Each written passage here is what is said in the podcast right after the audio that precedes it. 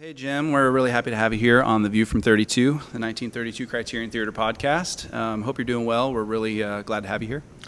I'm doing great, Taylor. Thanks Good. for having me. Good. That's we we had our first episode last week with Bobby, and it was it went well. She's great, and we had a lot of fun, and we're really happy that you, that you you know are taking some time to be here with us. We really appreciate it, and we can't wait to hear what you have to say and hear you play some songs. So, I'm really looking forward to it. Yeah, me too. Good, good. Have you um, been trying to stay busy with this whole coronavirus thing going on? I, yeah, this this crazy uh, pandemic. I've actually been uh, as busy as I ever am, and, and uh, I'm fortunate to uh, have a career and, and work Mm. here at. Uh, uh, I'm a, a scientist at work at the Mount Desert Island Biological Laboratory, and Very nice. and uh, work has continued. I've been doing a lot of work at home, but a lot of Yeah. what I can do, fortunately, I can do at home. Yeah, Um, and um, so, yeah, busy busy with work and uh, playing music as well. Good, Um, so- just not out. yeah, exactly. Yeah, no one is really. It's it's it's a crazy time for musicians, especially. Um, so you're a scientist. Yep. And you're a musician. Yep. Um, so busy guy, probably. Yeah. Uh, who do you play with around town? Are you a solo? You have a band? So I'm in a in a couple of different bands. Okay. Um, I, right now, the main one is is my band Banned from Eden. Um, we actually have a CD. Um, that uh, came out in February. So, Banned Awesome. from Eden is uh, me and Russell Snyder and Jeff Walls, um, rock trio, and uh, I've been I've been playing with Russell since 2006, and and Russell and Jeff have been playing together forever. Uh, Jeff's been in the band for I think three years now. Okay, uh, as nice. a bass player. Um, so yeah, we we just made the CD. Um, recorded it here in Bar Harbor, Hungry Goat Studios, with uh, John Kurgan as engineer and, and pr- co-producer uh, really happy about it uh, and got all excited about the release and had big plans for playing out and having a couple release uh, party uh, shows in Bar Harbor and Franklin in late March, and that all got canceled. So, Yeah. Yeah. um, it's it's a it's a hard time right now for musicians, Yeah. and I know that uh, last week when we were chatting with Bobby, she had mentioned that 77, 78,000 musicians are out of work now based on due due to Oh. COVID, and it's it's really sad because a lot of these people, you know, they might not get it back. Who knows when we'll be when we'll be doing live shows Yeah. again? Hopefully 2021, but you you never yeah, know. we're going to have to adapt somehow. Yeah. Um, it, but it's been really hard on musicians and performing artists uh, of all kinds. And, Mm. Yeah. Uh, it, it's terrible. It Um, is, and you said uh, you've been staying busy, you know, with music and trying to record and write and. Yeah, so yes, I've been doing recording at home, um, and I've actually been collaborating with other musicians online with recording. That's the beauty of uh, Yeah. modern technology. You can send wave files back and forth and, and Yeah. actually put together uh, nice recordings. So Exactly. that. You a Pro Tools guy? No, uh, I'm not. I'm I'm a bit of a, a, a dinosaur when it comes to technology. So whatever is easy is what I like. Um, Gotcha. I recently purchased um, uh, something called a Spire Studio, Okay. which it's a little eight-track thing that uh, makes it real easy to collaborate. Nice. And you can just use your iPhone to, to record That's perfect. with that, and uh, so that that's working for me right now. Cool. Cool. Well, obviously, you know, the whole coronavirus thing hasn't affected your creativity too much. Um, it's, no, in some ways it's uh, stimulated it. I've, Yeah. I've written some songs during the pandemic, so Good. um, Good. Well, we'd. Uh, I know. I'm anxious to hear some of them. So. I might play one. Okay. Good. Yeah, we'd love to hear it. Love to hear it. Um, so, tell me a little bit about yourself. I know you said you're you work at the MDI uh, Biological Laboratory, Yep. and uh, yeah, tell me a little bit, bit about your work, about yourself. What are you What are you up to? So I'm a I'm a developmental biologist. Um, I've been doing this for oh over 20. Oh, so I, I got my PhD in 1990. So that what's that? 30 years ago. Yeah. Um, so it's a long time. Um, I've been uh, on MDI at the biolab since 2005. Okay. Um, as a developmental biologist, I'm interested in um, how things come to be, how we each come to be from a single cell, and. Right. and how that whole process unfolds, and how it's regulated by genes, and Right. and uh, and how it's affected by the environment. And Gotcha. That's what I've been um, studying for a long time. Um, you know, for a long time, I was working with sea urchin embryos as kind of a model organism. Okay. Uh, they're very accessible and uh, uh, relatively simple, yet they do things in a lot of the same ways that Okay. uh, in development to, that, that we do. So we can learn a lot about just basic Okay. uh, developmental processes. Yeah, I was going to ask you how you landed on sea urchins. Is it?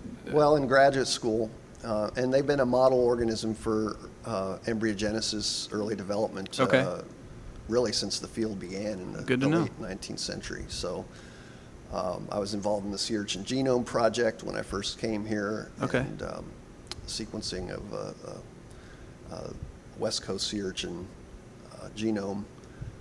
Uh, about five or six years ago, I switched model organisms to zebrafish to, to study what we're working on now, which is, is, is a really interesting project, which is looking at how early life stress, uh, uh, chronic stress in very early life and early development affects physiology and, and kind of susceptibility to disease. Okay, so when you life. say when you say early life, you, you're talking like infants, toddlers, or more Yeah, adolescent years. Yes, that and, and even earlier, even in, in utero. Okay. Uh, as uh, during embryonic and fetal development. Oh wow. So if, if you have um, um, a mother who's chronically stressed, who's um, uh, got really adverse circumstances, um, uh, and That that, can act- that can actually- affect development. Oh, wow. And, and and and the way that it, one way that it can affect development is is through there's a stress hormone. We think of it as a stress hormone. It's actually more than that, called cortisol, which you've Mm. Right. probably heard of. yes.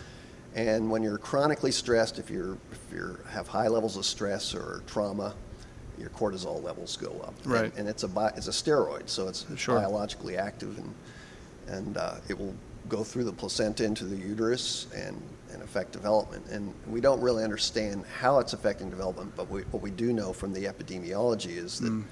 um, people who were um, uh, whose mother might have been chronically stressed when she was pregnant, say uh, mothers in war zones, for example. Right. Um, uh, they grow up and they tend to be more susceptible to a lot of diseases that. Uh, that yeah, I was going to ask uh, what what what have you found? You know, from that early stress, is there anything that you know comes forward disease wise in There's an a whole wide range of diseases that are associated with that, and a lot Yeah. of them are, are diseases of, of kind of inflammation.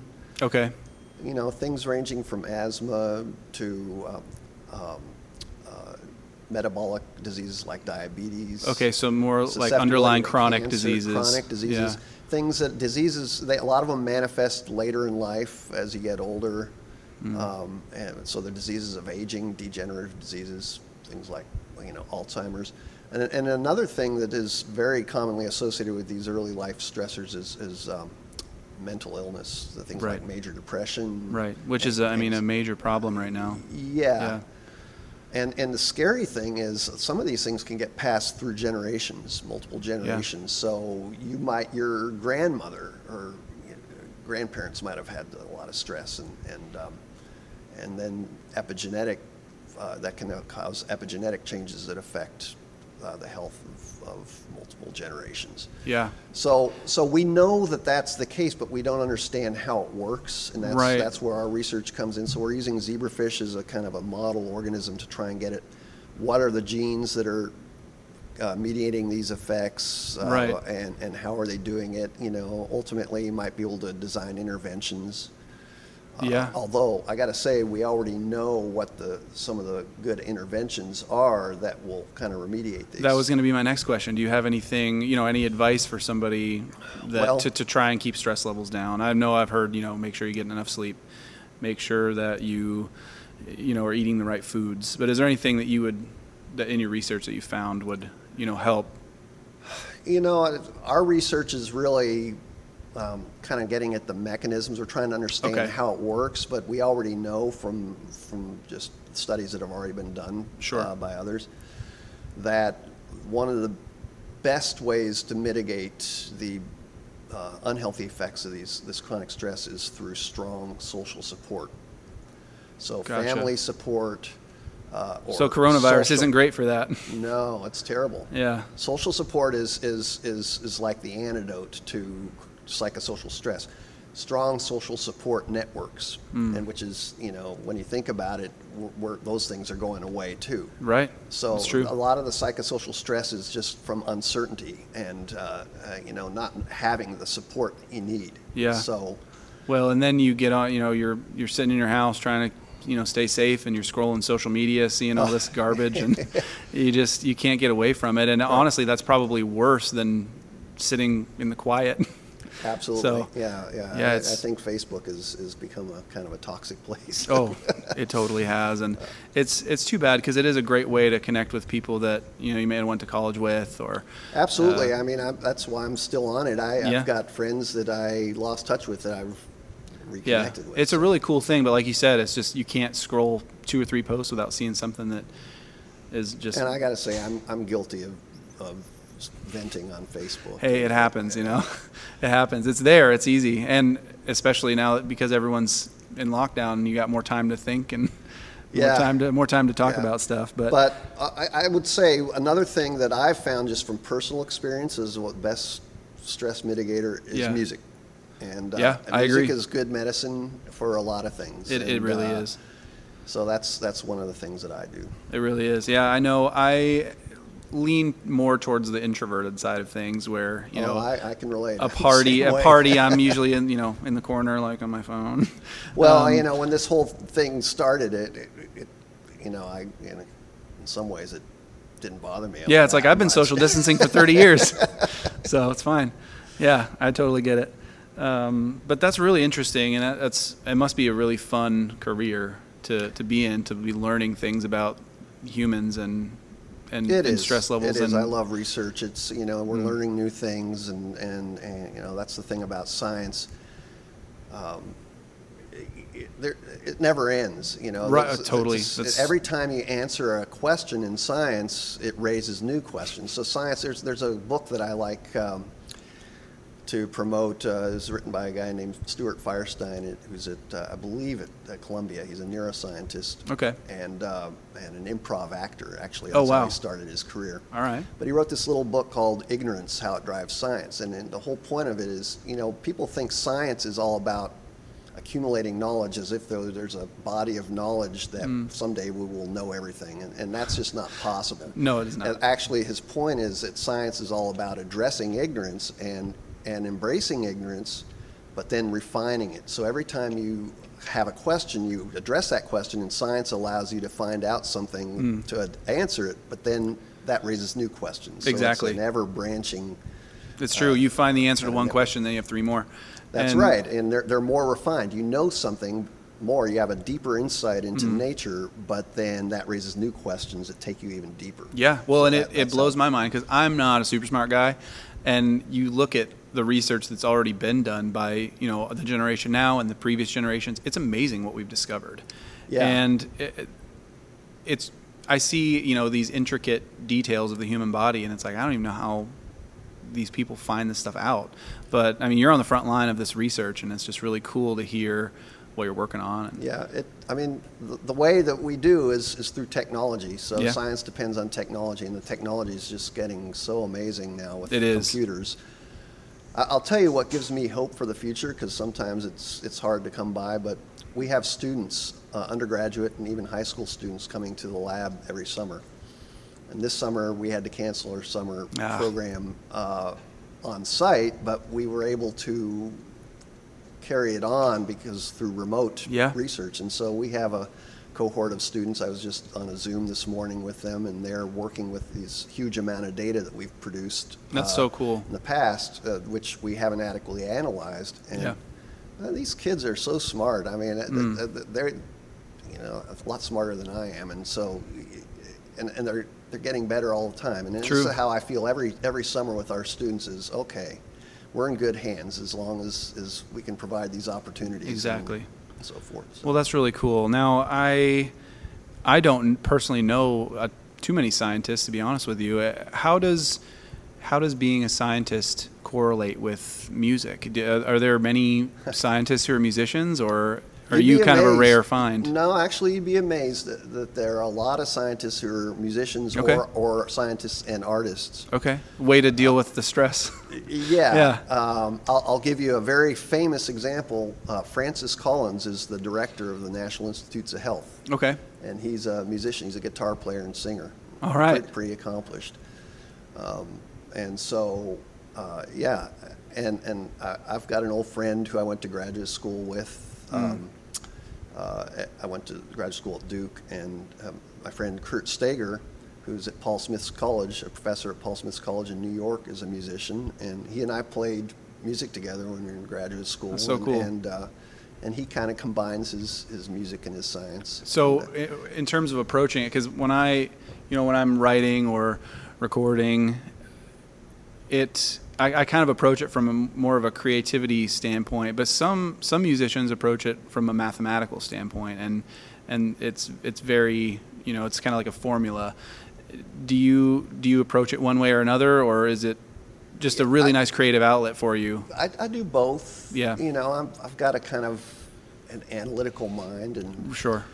and so, you know, I a lot of it's intuitive, and I, I work with what I have. I, you know, I'm I'm not a classically trained musician. Sure. Although I did, you know, start early in the school system, so I got to give a shout out to school music programs. Which, Oh, uh, absolutely. and, and that's one of the beautiful things about being on MDI. It's Mm-hmm. such a great program uh, here. There- there at the high school and, and also in the, uh, the the grade schools. And There is. Yeah, I. I came up in, in middle school and high school here, and uh, graduated from MDI high school, and it's yeah, it's, there's really great opportunities for kids that want to get involved with music, Yeah. where that, that don't exist in other places, and we're really fortunate. We are. So, so I, I approach it in both ways. I, I, you know, I have things. So some of my songs actually deal with science and the Okay. lyrics that I put it in, and then, um, you know, the analytical side is I, I really like uh, odd rhythms, odd Okay. time signatures, and so forth. So, so it all goes back to you know at least I got that foundation when I was coming up through school. I know Mm-hmm. enough music theory that I can approach it Right. from that analytical side and Right. then combine it with just the more creative uh, aspect of um, in, whatever's inspiring me at the time. Exactly. Cool. Um, is there anything that you've got that you're looking forward to in, in this year or next year? You got anything on the horizon in terms of what you want to do? I know you have your your CD with with your band. Uh, any launch parties or delayed launch parties? I guess at this point. Oh gosh, well, um, yeah, I don't know. I mean, we're the Banned from Eden is we're, we're starting to play out a little bit. We're not playing indoors, but there are Okay. outdoor gigs Nice. uh, that we can play. Any coming up that you can give a shout out to? So people can come see you. coming up um, in Franklin, Maine, um, on the 29th, I believe, is a Saturday. And Okay. It's going to be from 4 to 8. So there's a place we've been playing for a long time in Franklin called the Franklin Veterans Club. oh yeah. Yep. Um, and we've been playing there. We were kind of the house band there for a few years, starting back in, I think we started playing there in 2013. Um, and then we, you know, we were doing an open mic, and then uh, that's where we were going to have our CD release in March, and then Okay. that got canceled. But but now they're going to be doing some outdoor stuff. Awesome. Uh, and so we'll be there on the 29th. awesome. So people can come see you there. Uh, yeah, we we would love to do um, something live on Facebook uh, at some point. Gotcha. Yeah. Well, we we're gonna let's chat after this because we're gonna we're gonna do some live.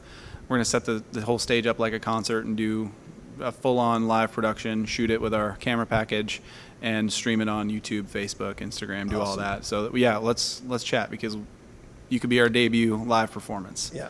That'd be fun. Oh man, we would love that. Cool.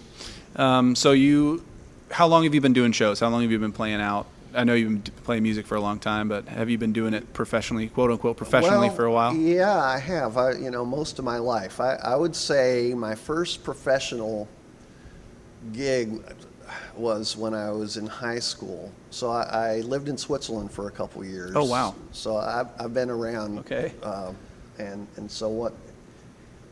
I, I moved to Switzerland in 1974 with my family. I was uh, uh, there for two years in Zurich, outside of Zurich, and I played in um, so I'm a trombone player is my first instrument. Okay. That's what I played in school Very bands nice. and stuff. My dad was a trombone player, so I started. He even started me out before I started in school. So when I was in in um, Adliswil, Switzerland, was the town I lived in. There was a band called the Jungenspiel, which is like the youth band, and we were like Okay. a town band, and and we played in local festivals and stuff. Well, there was a little offshoot of that band with the director had, which was kind of a jazz jazz Dixieland polka band Okay. and we actually went around, drove around uh, Switzerland, went to little beer gardens and stuff up in the Alps, and uh, played. And they'd put us up and feed us. And Not many people can say that they've done that. No, That's pretty cool. awesome. So that was that was my first professional. All right. I love it. And that's then, that's uh, cool. And then I, you know, I started playing mandolin when I was 15, and um, uh, self-taught on that. And then when I was in college, I started playing with bands and, and Nice. gigs and stuff. So who are your if you had to, you know, give a one or a couple, who are your influences mu- musically? Who who do you love? Who do you get inspired by?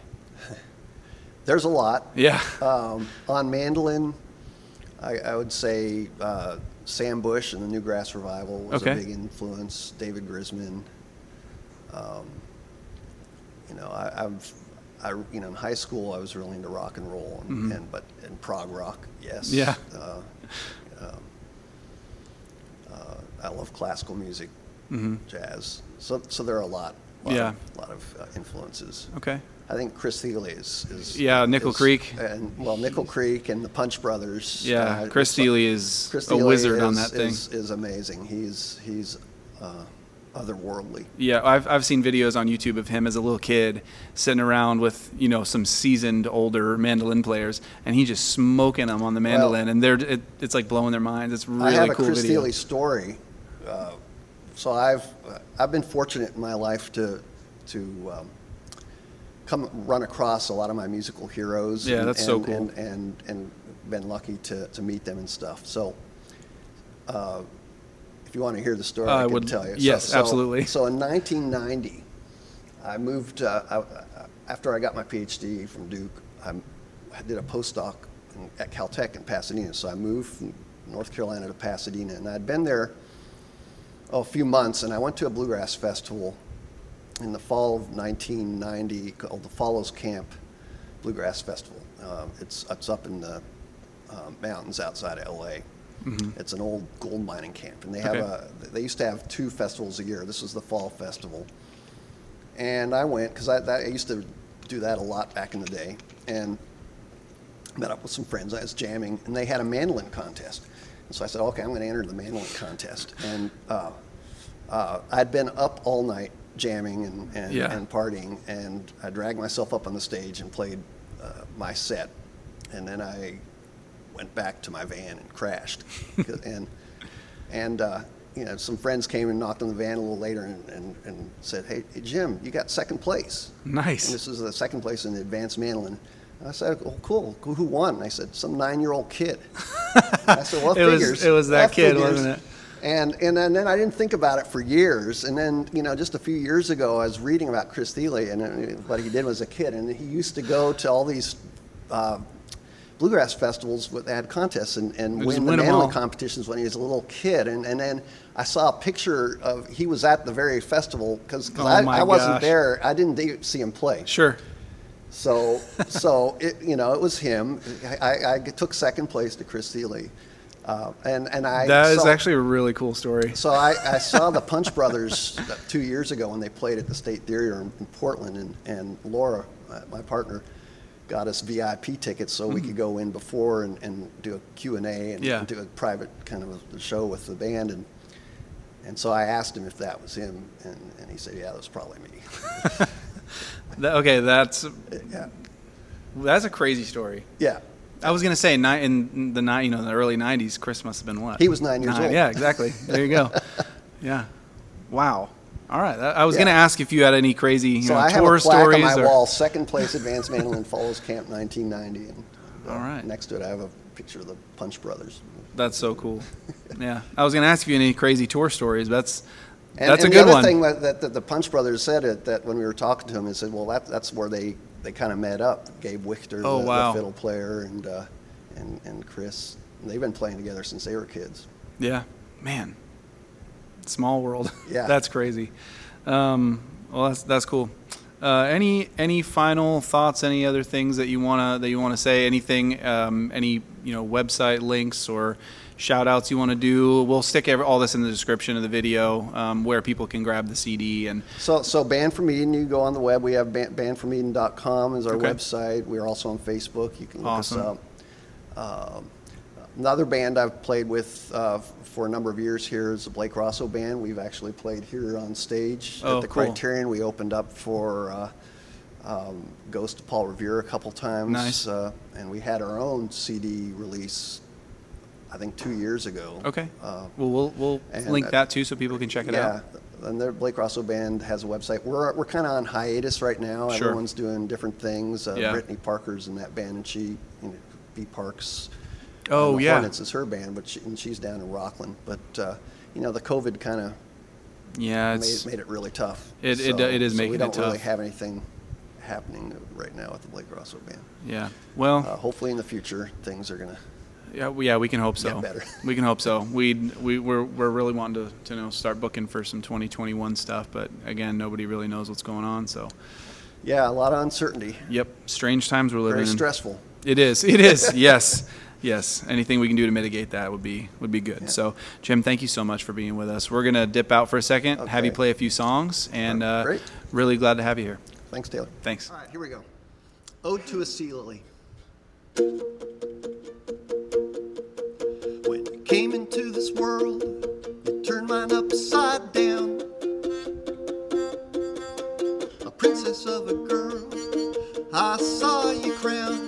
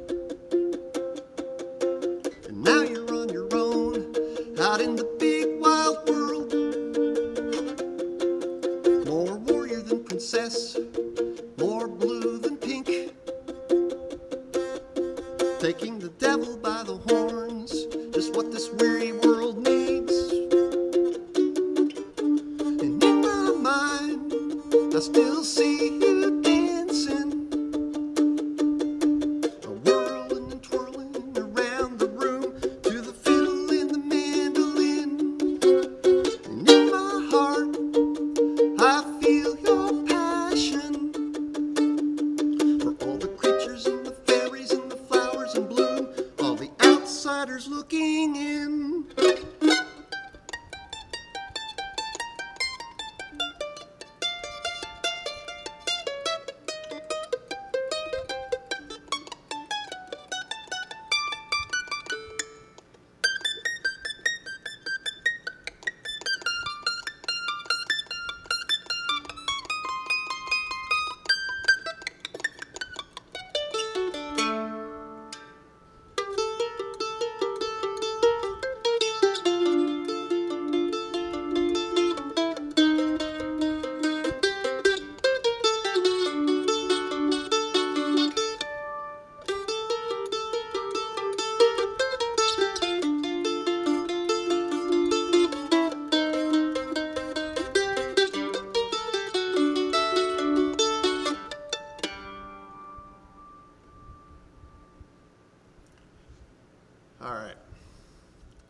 Called Dystopia Blues. This is my newest effort.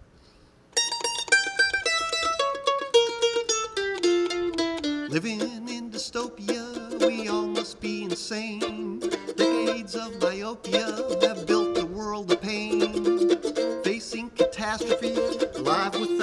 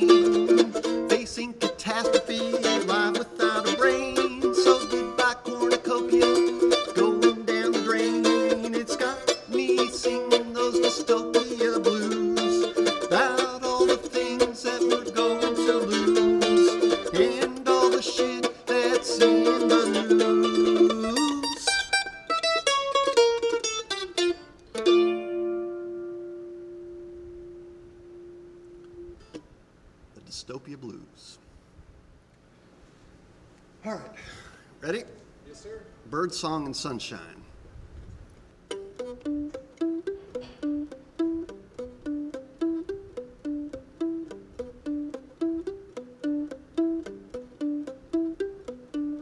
Woke up this morning feeling fine. mhm. Grooving on the bird song and sunshine. mhm. Breathing in the air now, I'm leaving all my weary cares behind. World keeps on turning, I'll just try to keep learning and be kind.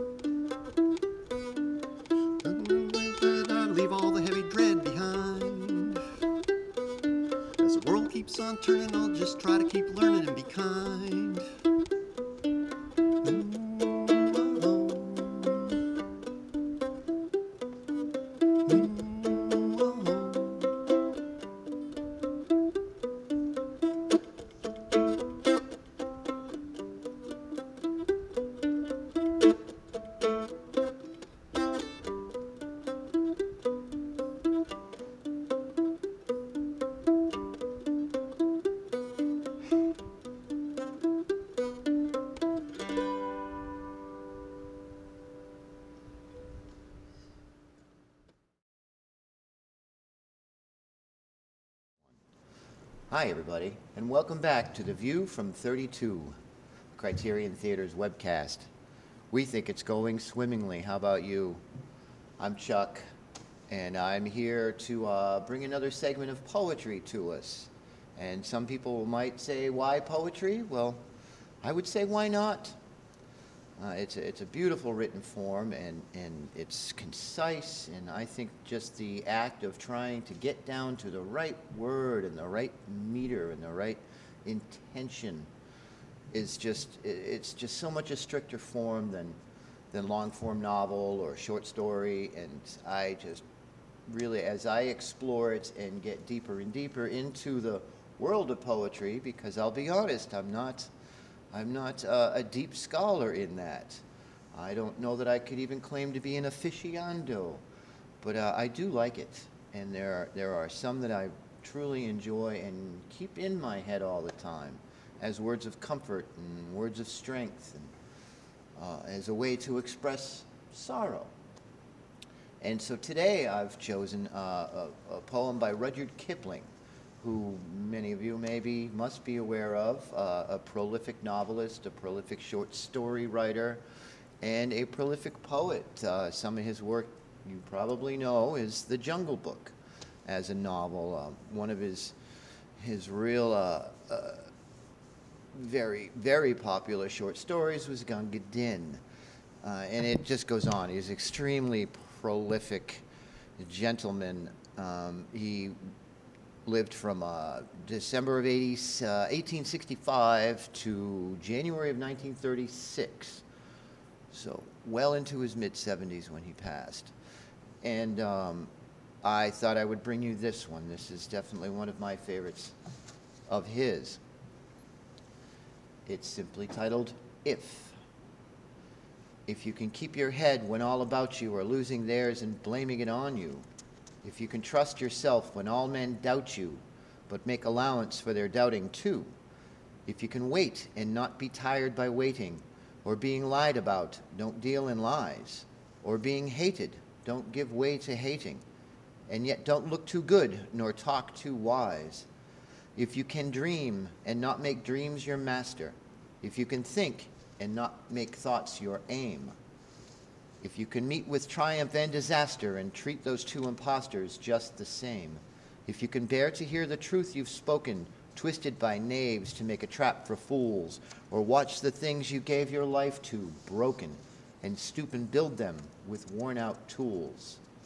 If you can make one heap of all your winnings and risk it all on one turn of pitch and toss, and lose and start again at your beginnings, and never breathe a word about your loss. If you can force your heart and nerve and sinew to serve your turn long after they are gone, and so hold on when there is nothing in you except the will which says to them, Hold on.